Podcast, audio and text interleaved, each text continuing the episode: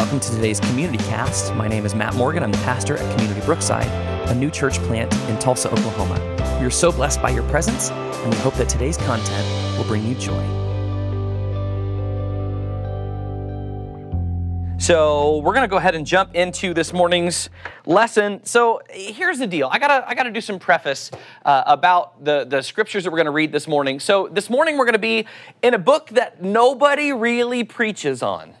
Okay. Not Zephaniah. It's not Obadiah. You ready? It's Hosea. Does anybody you've heard that name in scripture? You know that's an actual Old Testament book. Yes, I hope. Okay.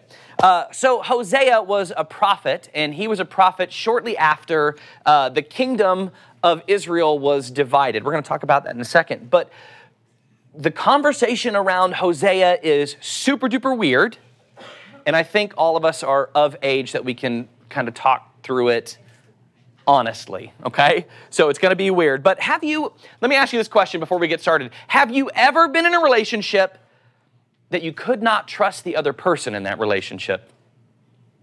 Anybody? Been, yes? Yeah, right? So all of us, I think, have been hurt by somebody, uh, somebody we dated or a friend, maybe even. Uh, I'm going to talk specifically more about our uh, intimate, most personal relationships with our girlfriends, boyfriends, wives, husbands, things like that. Um, but do you know that feeling in the pit of your stomach that you have doubt? Like when you have doubt about the person that you're with? Like the person you care so much about may not be as faithful to you as you are to them. Anybody felt that before? I have definitely felt that and it's an awful feeling and and those particular type of relationships we know don't work out very often is that right this kind of relationship is hard to be in and when you talk about a long-term relationship you can't love someone who only loves you part-time right so today I want to look at a story in Scripture that's going to seem really odd because God asks one of his prophets to be in that kind of relationship. And it's just weird, right? God asks Hosea to purposefully illustrate what God wants his people to know through his own life. And the point that, that Hosea shows us is that the people of Israel were not being faithful to God. So, just to catch you up a little bit on the history of God's people, so this is the period uh, right after the kings, right? So we have the period of Israel where they're like in the wilderness, and then, uh, you know, well, before that, the uh, there's Abraham, and then eventually all God's people get led into Egypt, where they become slaves for 400 years. Then they come out of Egypt. They're in the wilderness before they inherit the land of Canaan, which is the, the promised land, right? The land of milk and honey. Then after that, they have the period of the judges, where they have groups of leaders who decide what's best for God's people. And then after that, they appoint their first king. Who was the first king of Israel? Who knows it? Who? Saul. Saul. It was Saul. Saul got ousted. Who was second in, in the line? David, who was after David? Solomon. Solomon, who was after Solomon? Where's the candy? oh, sorry, that's right. I didn't. Usually I'm tossing candy. I should have I should have brought some. Um, so after Solomon, things get super tricky because the kingdom of Israel splits, right? So no longer is there one king. There becomes kind of two kings. So uh, Solomon became the man that was going to build God's temple in uh, Jerusalem, and that became the capital for God's kingdom. Uh, is right in the middle of Jerusalem, and the temple was a place where they got to worship God. So all of God's people came to offer sacrifices, to hear God's word read through the Torah. Um, and uh, Solomon was super duper wise. He was wise in almost every area of his life. What area do you think Solomon was not wise in? Women. That's right. It was women. Levi, how many wives did he have? A thousand altogether. He had 700 wives and 300 concubines, right? So this man loved ladies. All right, so he, uh, not only did he have all these women in his life, but when you're a king of Israel, your first responsibility, God has anointed you this king to lead the people of Israel into closer relationship with who God is. The problem was, once Solomon began to marry all these women, they were women not just from Israel, they were women from all over the ancient Near East, and they began to practice, uh, or uh, they were already practicing their own different religions. So he began, uh, he began to worship uh, the Sidonian goddess Ashtoreth. uh, the Moabite god Chemosh, and the Ammonite god Milcom, among many, many others, right? So the, the, the Israelite religion started picking up little bits and pieces of other things.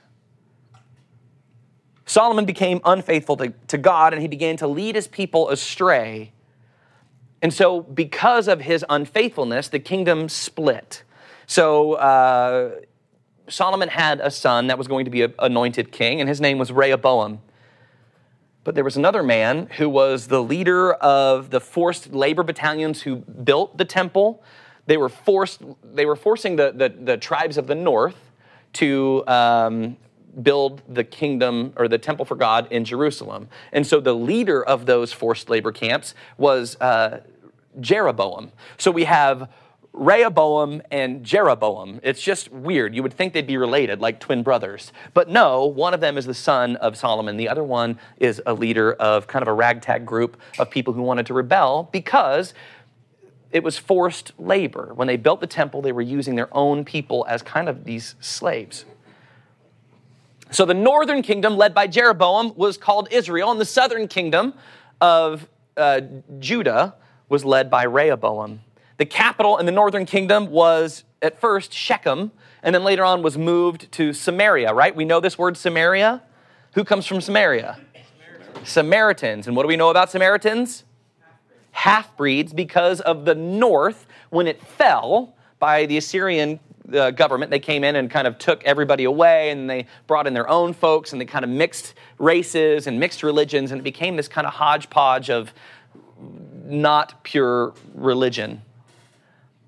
And in the southern kingdom, the capital was still Jerusalem, where the temple was. And the main reason that the period after the kings was so tumultuous was that the people of Judah recognized their brothers and sisters in the north, the Israelites, uh, they were not being faithful to God. They began to worship in Dan in the north and Bethel in the southern part of the northern kingdom. It's, it's kind of weird. I should probably show a map. I don't have one. So, uh, but the, the, the, worship became weird. They weren't faithful to God. And eventually, because of their disobedience, because they kept getting these leaders in, uh, in place uh, that wanted to kill one another and take over control and be the leader and get all the gold and be popular and have fame, um, their kingdom fell.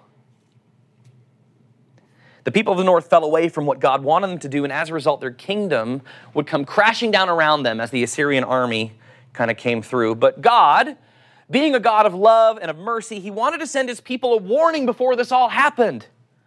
Come back to me. Turn from your evil ways. Come back to me. He sent the prophets it was prophet after prophet were telling these people, You're doing wrong. God loves you. Come back. Your disobedience is why you're failing. You're, you're struggling so hard because you're not faithful to God. But instead of listening to the prophets, many of the people of the north ended up killing them and mocking them, beating them for the message that God asked them to deliver. And God sent a number of them to warn his people so that they would return to their first love. So we've talked about it already, but today's scripture comes from the book of Hosea, and Hosea was one of these prophets that the people of Israel would not listen to. His message was one that they didn't want to hear because how, how fun is it to hear that you're wrong, right? It's awful. How, how fun is it when somebody calls you out for your mess? It's not. And so the people do what? What are you saying? Uh, exactly, right? We don't want to recognize that we have faults and flaws. And so the people of Israel, who had at this point gone kind of off the deep end and they were no longer even close to what the Israelite religion was supposed to be, they didn't worship God wholly. They began to worship other idols and all that stuff. And so God was going to bring a message guys, there's hope for you, but you're going to have to do a lot of work. They only started to really hear what Hosea was telling them about their adulterous relationship with God when he himself followed God into some pretty weird territory. So let's hear about Hosea this morning from his words found in the Old Testament section containing the prophets. So he is considered what is called uh, a minor prophet, and he is listed in the first of the minor prophets. And they only call them minor prophets because they don't have like huge books like Isaiah, Jeremiah, Daniel. Those are kind of the big prophets, okay? So if you've got your Bible and you want to follow along, it's Hosea. We're going to start in the very beginning in chapter 1, verse 1. If you don't, it'll be on the screen. You can follow along. And here's what the scripture says for us this morning It says, The word of the Lord came to Hosea, son of Beeri, during the, the reigns of Uzziah, Jotham, Ahaz, and Hezekiah, kings of Judah. Where is Judah? Which kingdom? Is that the north or the south? South, okay? And during the reign of Jeroboam, we talked about him, son of Joash, or Jehoash, king of Israel. Israel is the north. Okay, so Israel north, Judah south. When the Lord began to speak through Hosea, the Lord said to him, Go marry a promiscuous woman and have children with her, for like an adulterous wife, this land is guilty of unfaithfulness to the Lord. What a strange calling. So he married Gomer, what a strange name, daughter of Diblaim. And she conceived and bore him a son. Get ready for the names and how weird they are, because here they come. Then the Lord said to him, or to Hosea, Call him Jezreel, because I will soon punish the house of Jehu for the massacre at Jezreel and I will put an end to the kingdom of Israel. In that day, I will break Israel's bow in the valley of Jezreel. Gomer conceived again and gave birth to a daughter. The Lord said to Hosea, Call her Lo Ruhamah, which means not loved. For I will no longer show love to Israel, that I should at all forgive them. Yet I will show love to Judah, and I will save them, not by bow, sword, or battle, or by horses and horsemen, but I, the Lord their God, will save them. After she had weaned Lo Ruhamah, Gomer had another son. Then the Lord said, Call him Lo Ami, which means not my people. For you are not my people, and I am not your God. Yet the Israel, Israelites will be like the sand on the seashore, which cannot be measured or counted. In the place where it was said to them, You are not my people, they will be called children of the living God. The people of Judah and the people of Israel will come together. They will appoint one leader and will come up out of the land, for great will be the day of Jezreel.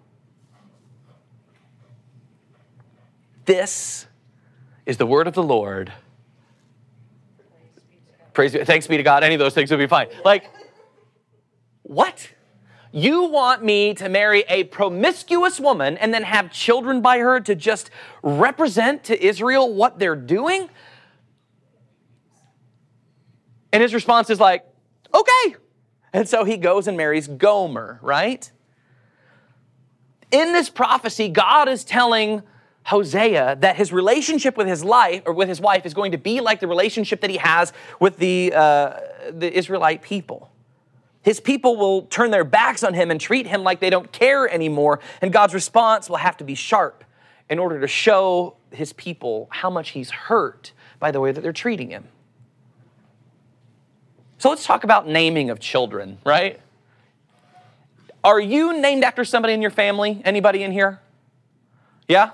Yes, lots of us, right? There's, there's power when we name people. I'm named kind of partially after my dad. I have his middle name. He goes by Scott. Uh, his first name is Sherwood, which is why he goes by Scott. Uh, but my middle name is Scott, and my son's middle name is Scott. We're kind of passing down the awesomeness that is the Morgan genes, right? Names have power. We've talked about how our identity is sometimes wrapped up in names. Does anybody remember what the name Jacob means? Jacob and Esau, the story is about tricking his brother. What does his name mean? Trickster, right? There's power in names. And so here, when, when God is telling Hosea, name your firstborn after a massacre that happened in Jezreel, right? So, and I'll tell you some history about this. Jehu was a man who wanted to be king. And so he killed King Ahab, who was the king of the north, and every one of his descendants, so that there was no more uh, claim to the throne for Ahab's descendants forever. And then Jehu, or Yehu, I guess, is actually how it's pronounced because it's J and it's the silent J. So it's Yehu, and it's kind of weird to say that, so I'm going to call him Jehu. But so, so Jehu killed an entire line of people so that he could take the kingdom. I'm going to name you after him in this valley that he killed all these people in as a reminder that everyone's going to suffer and have pain. That's awful. Then his daughter's name, not loved. Guys, could you imagine walking around your whole life and your name just means not loved? And that's not God saying it's because no one loves you. God's saying that because you have not loved me. You're not my people anymore. You've chosen not to be my people. I still love you, but I am not loved by you. And then the last name of his son means not my people. And this is not God saying, it's I've chosen, I'm, I'm choosing somebody else. I don't want you to be my people anymore. It's not that. It's you've chosen that you don't want to be my people.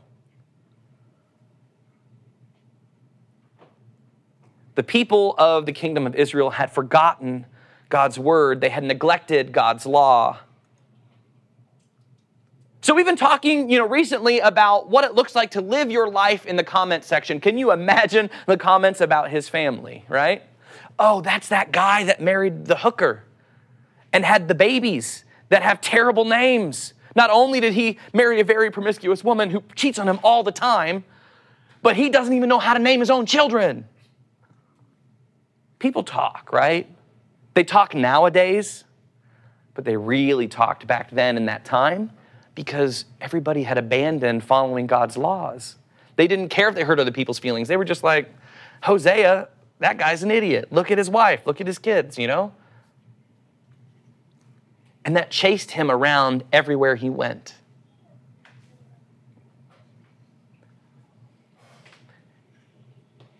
And the hard part was for Hosea to get the message out about why he had done what he had done, right? Everybody knows when you named your child something weird, like Gwyneth Paltrow's kids, right? We all know that they have strange names. Apple. What are some of her other kids? Nicole, you know these, no? Moses. Moses? Okay, well, that's not so weird. But, I mean, when you start with Apple, it's, it's kind of odd. So, when somebody names their kid something weird, we hear about it, we know about it, but we don't know the story behind it, do we? We don't know why Gwyneth Paltrow named her child Apple.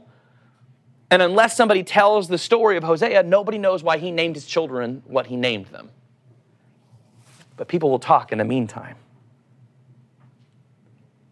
The story of Hosea comes to us because God wanted the people he loved so, so much to have an example to look at so that they would know what it feels like to be unloved.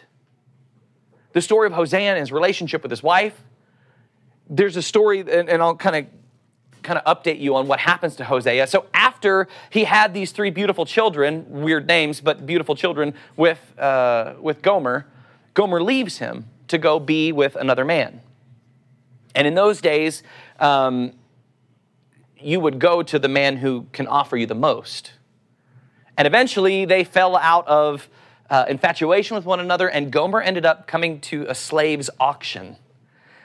And then God tells him to go back and buy his wife. The Lord says to Hosea in chapter 3, 1 through 5, this is the third scripture down. It says, The Lord said to me, Go show your love to your wife again, though she is loved by another man and is an adulteress. Love her as the Lord loves the Israelites though they turn to other gods and love the sacred raisin cakes, which I don't get that reference. So I, I bought her for 15 shekels of silver and about a homer and a lethek of barley. Then I told her, You are to live with me many days. You must not be a prostitute or be intimate with any man, and I will behave the same towards you. For the Israelites will live many days without king or prince, without sacrifice or sacred stones, without ephod or household gods. Afterwards, the Israelites will return and seek the Lord their God and David their king. They will come trembling to the Lord and to his blessings in the last days.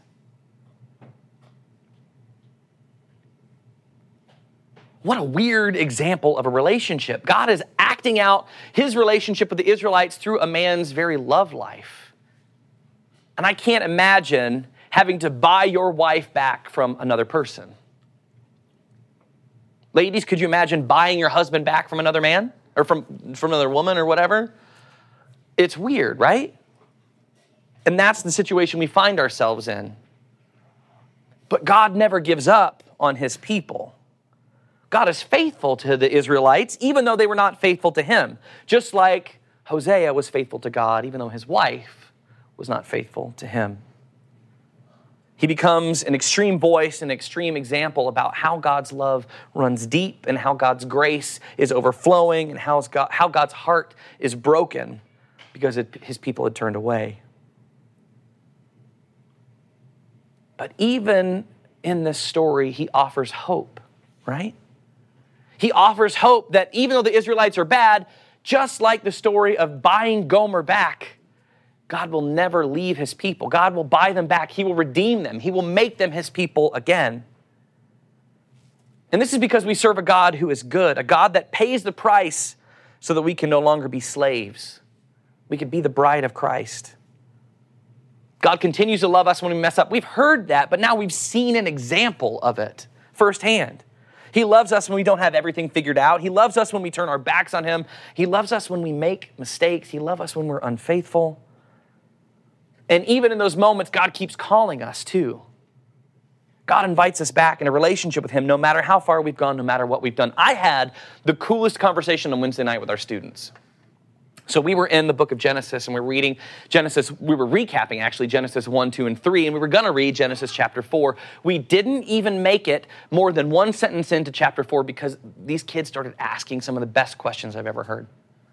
They were asking questions like, well, what does it really mean to be saved? What are we saved from? What is hell like? And then we got to talk about like why in the world our Christian faith has kind of shifted the message of hope, right? So when Jesus came to earth, he didn't come to earth so that you can convert people to what Jesus was saying. He came to earth so that we could do what Jesus was doing. The kingdom of heaven is not about conversions. It's not about spiritual notches on a spiritual belt. The kingdom of heaven is about loving our neighbor the kingdom of heaven is about bringing justice and righteousness here on earth, bringing about the kingdom of God that is in heaven here and now.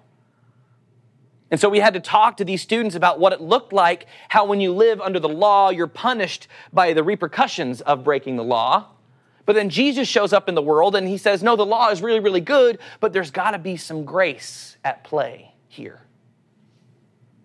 And so we talked about even when there are mistakes made, even when people do dumb things, which we do, Jesus shows grace. And so we had that conversation. You know, if you're anything like me when you're young, you had those questions like, okay, so what if I said a cuss word right before I die? Does that mean I'm going to hell? Anybody have those questions in your own hearts? Like, what if the last thing I did was sin against my neighbor? Am I going to hell because I did sin as the last thing? And then we talked about the grace of Jesus allows us to do stupid things sometimes as long as we recognize it, repent, and come back. And sometimes you'll make mistakes and you might end up dead right after a sin, but that doesn't mean you're going to go to hell for all eternity. Our kids are interested in what Jesus looks like, in the grace of God. They're interested, they want to know. Our faith in God has become so convoluted today that we've taught our, kid, our kids that it's more important for them to fear losing heaven than it is trying to make our world as close to heaven as we can get it. Our focus is wrong. And the same thing has often gone on throughout our history. We lose our focus on the message of Jesus, the message to take care of those who can't take care of themselves, those who are neglected and left behind, to instead make our Christian faith about our own personal reward. We talk about faith as a way, well, I'm going to heaven, so I'm good. I'll go to church every Sunday morning, I'll tithe, I'll sit in my favorite seat, uh, and I'm good. But we forget that the message of Jesus is that our faith, our salvation, requires us to constantly be on mission. We have got to tell the world about how good God is. We have got to share our salvation with others. You know what, guys? I'm, I'm saved. Jesus loves you and he wants you to, to be with him forever, right? For many Christians, faith is solely about their own ability to get to heaven, and that's where it ends. In Hosea's time, it wasn't even about an afterlife. It wasn't about attaining something after a person was dead. It wasn't even about a way to serve God anymore. Faith for the Israelites of Hosea's day was about having fun and fulfilling one's own desires. We talked about the different gods that Solomon began to worship, and there were even more. And some of these religious practices meant that even uh, at these pagan temples, they were um, concubines at pagan temples. They become uh, more about ways to fulfill your fleshly desires than they do about serving any sort of deity about doing any good for the world around you, religion became this weird uh, place of feasts and festivals and fleshly sexual desires. It was weird. And God kept telling them, You guys are doing this wrong. You're missing what I'm trying to show you. Come back to me. If you've ever been cheated on, you know that it hurts. You know that it breaks your heart, and you, you just live in this constant state of longing. Friends, every time that we turn our backs on the message of Christ, when we forget about who God is and what God wants to do in this world, it's, it hurts God just the same. And so, as weird as the story of Hosea is, about the, the illustration that his life becomes for the Israelite people, it's important for us to personalize the hurt of God when we are not doing what God asks. God's heart breaks for every one of us.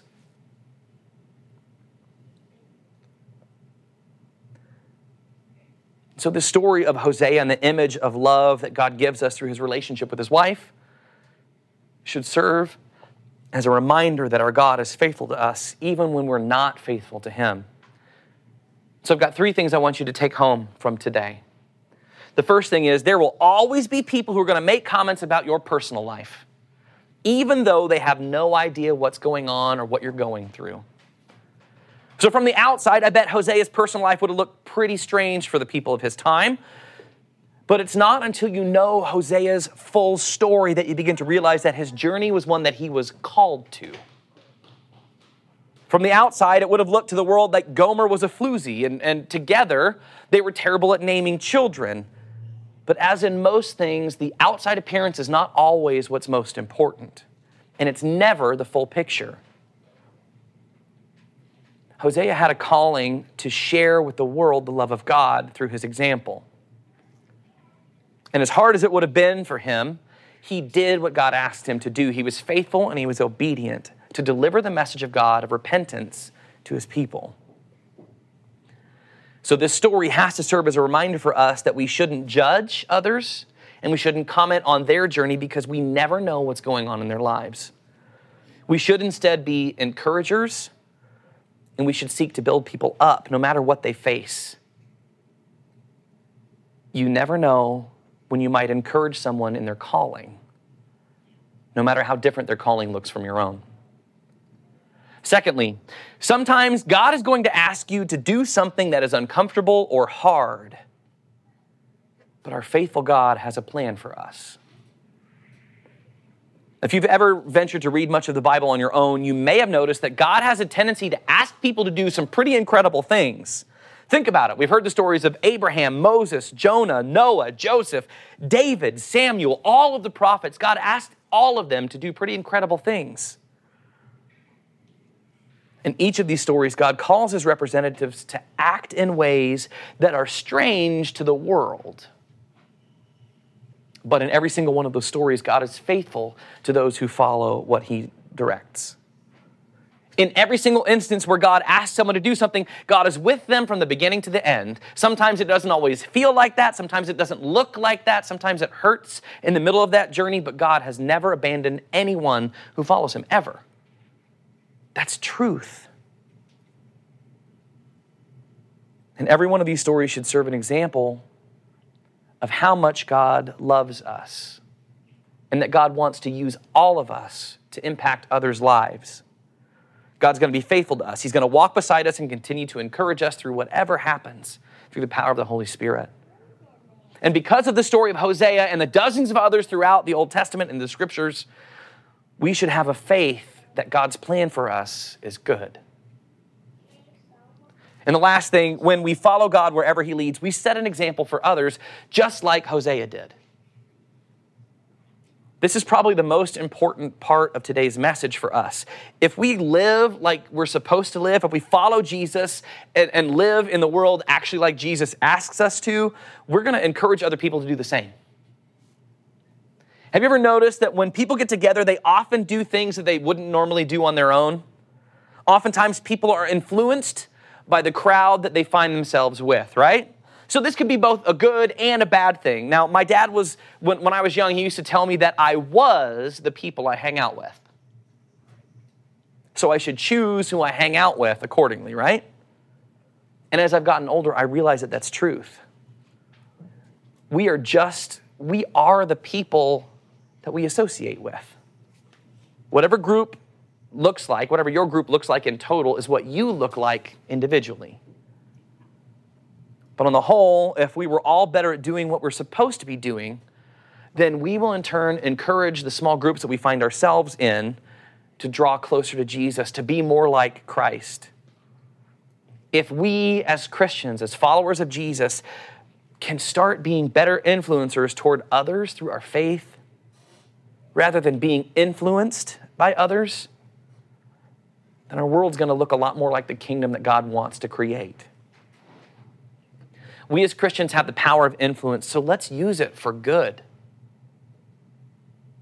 So, friends, this week and always, let us be the people that God has called us to be. No matter how difficult it is, no matter how strange we, it may seem to us, but more importantly, we have to influence others to be stronger in their faith as well. So, as you go from this place today, remember the story of Hosea. Remember the lengths that Hosea was willing to go to to show God that he loved him and to bring the message of redemption to the people who lived in sin. Maybe remember the story of Hosea. And maybe we, may we be willing to do what God asks of us. Let us be people who sacrificially give of ourselves in order to show the world how much God loves them. Thank you so much for joining us on today's Community Cast. We hope that you were blessed by today's conversation. If you'd like to know more about Community Brookside, please feel free to visit us at our website, communitybrookside.com, or find us on your favorite social media outlet. We hope to hear from you soon. Be blessed.